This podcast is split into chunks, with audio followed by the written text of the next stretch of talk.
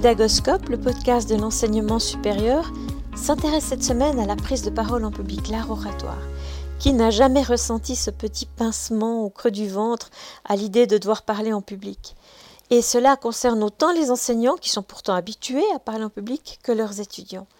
Alors pour discuter de ce sujet, Pédagoscope a invité M. Sylvain Renoux, qui donne des formations en art oratoire aux étudiants d'une haute école d'ingénierie de gestion dans le canton de Vaud en Suisse. On l'écoute. Bienvenue dans cet épisode.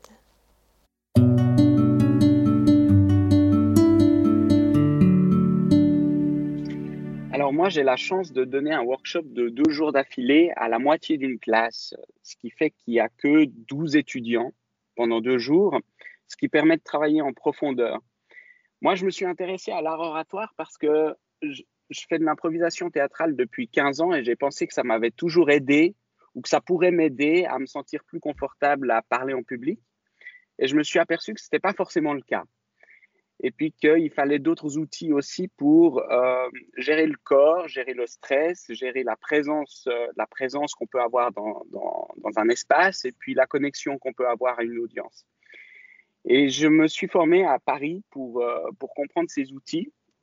Et puis ce que j'aime observer avec les étudiants dans le workshop que je donne de deux jours, c'est c'est les traumatismes qu'on peut avoir à l'idée de parler en public devant, devant des gens. Et puis que je crois qu'il se passe beaucoup de choses durant l'adolescence, qu'on est jeune adulte, qui fait qu'on garde avec nous après des, des pressions ou bien des, des, images très précises de ce que c'est de parler en public qui peuvent être euh, bloquants.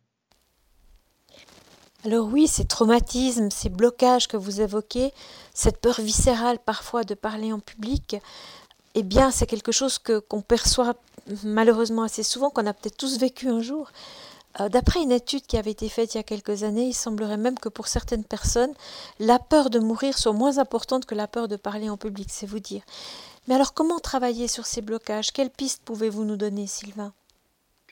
Alors, moi, j'observe, j'aime pas trop faire des archétypes, mais ce que je peux observer, c'est qu'il y a des gens qui ont une phobie à l'idée de se retrouver devant des gens. Et puis j'ai même eu des, des, participants qui, euh, qui tombaient dans les pommes. Euh, donc c'était intéressant de travailler avec eux. J'ai eu des personnes qui euh, avaient besoin de se préparer au mot près pour être sûr de contrôler le moment présent. Et puis j'ai d'autres personnes qui adorent parler en public. J'ai même coaché des gens dont c'est leur métier mais qui comprenaient pas pourquoi ils se sentaient quand même stressés ou bien tout d'un coup ils avaient la main qui tremblait alors qu'ils se réjouissaient de parler en public. L'ensemble, le point commun de, tout ça, à mon avis, c'est le jugement. Le jugement de, l'audience, le jugement des gens qu'on a en face et puis le, fait qu'on se représente. Euh, et puis ça, c'est une grosse dis distinction que j'ai pu observer. J'ai parlé de l'improvisation théâtrale avant. En fait, quand on fait de l'improvisation théâtrale, on se cache derrière un personnage. Quand on parle en public, on n'est pas un personnage, on est nous-mêmes. Et puis, et puis c'est là où il y a ce, ce, cette peur du jugement, ou bien la tension de, faire faux. Alors, qu'est-ce que ça veut dire faire faux après? Ou la, tension de ne pas euh, tout contrôler. Et puis, ce qu'il y a d'intéressant dans la pratique de, de oratoire ou de la prise de parole en public, c'est d'apprendre euh, à avancer dans un environnement qu'on ne maîtrise pas. Parce que l'audience, on ne pourra pas la maîtriser, parce que des fois la technique, elle ne suit pas, parce que des fois, tout d'un coup, on a perdu une feuille de notes, parce que des fois, tout d'un coup, l'audience, elle va interagir au moment où on ne s'y attendait pas. Et, et c'est intéressant de retravailler le moment présent et puis le fait que la perfection, si on veut, dans la prise de parole en public, c'est d'avancer dans l'imperfection ou d'accepter que ce soit jamais parfait.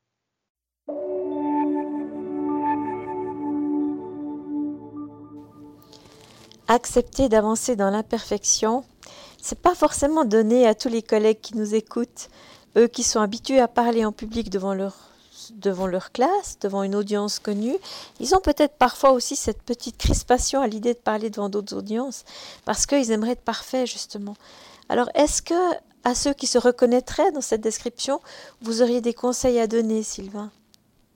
Moi, ce que je conseille, c'est de comparer la prise de parole en public à du sport. Euh, je, dis ça parce que j'ai coaché une fois un professeur à l'université de Lausanne qui me disait qu'il était épuisé en fin de journée, épuisé physiquement. Et c'était pas quelqu'un qui avait nécessairement peur de parler devant ses étudiants, mais qui avait, euh, qui avait des enjeux ben, corporels. Alors on a travaillé, on a travaillé là autour pour, euh, pour justement avoir une approche plus sportive de la prise de parole en public avec des techniques très précises. Ça c'est une chose.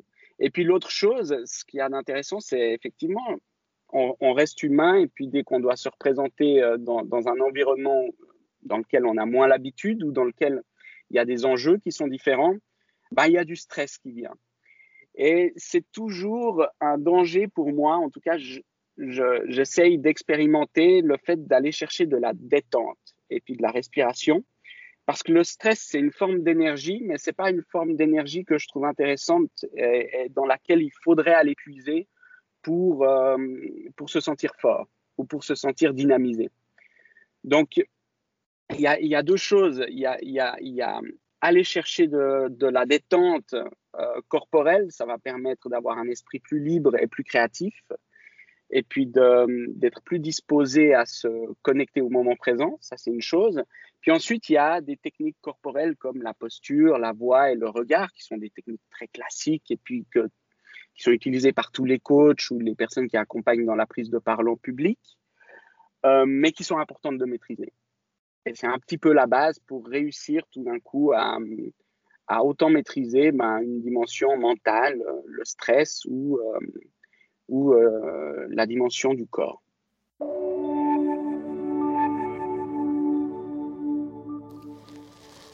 Tiens, tiens, parler en public s'apparenterait donc à une préparation sportive. Je serais curieuse d'en savoir un petit peu plus, Sylvain. Vous pouvez nous donner un exemple de préparation sportive pour parler en public?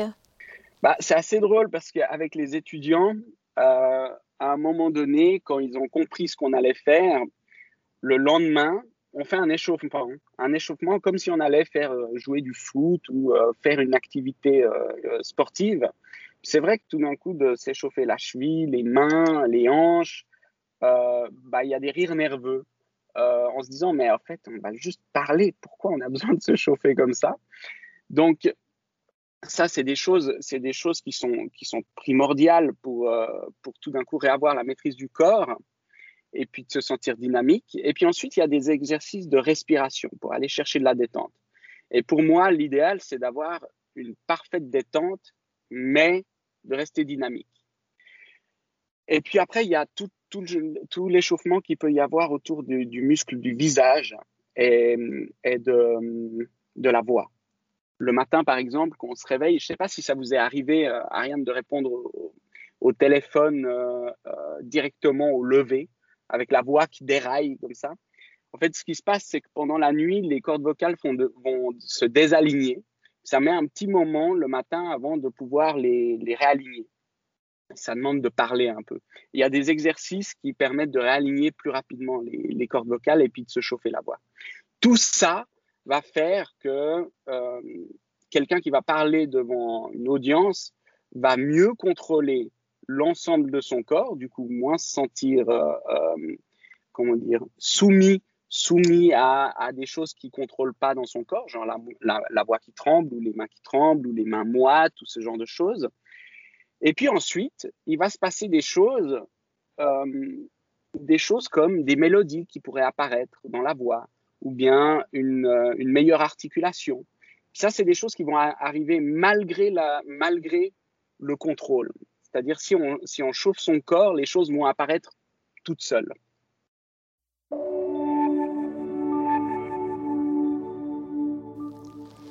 Oui, c'est tout un programme, cette préparation physique sportive.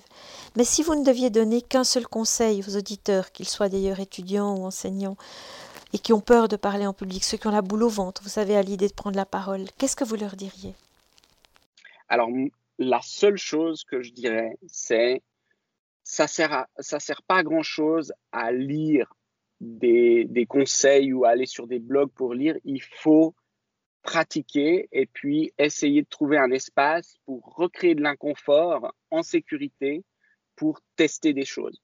Et la seule chose qui va permettre d'avancer en termes de prise de parole en public, c'est de faire des exercices et puis de, de s'activer.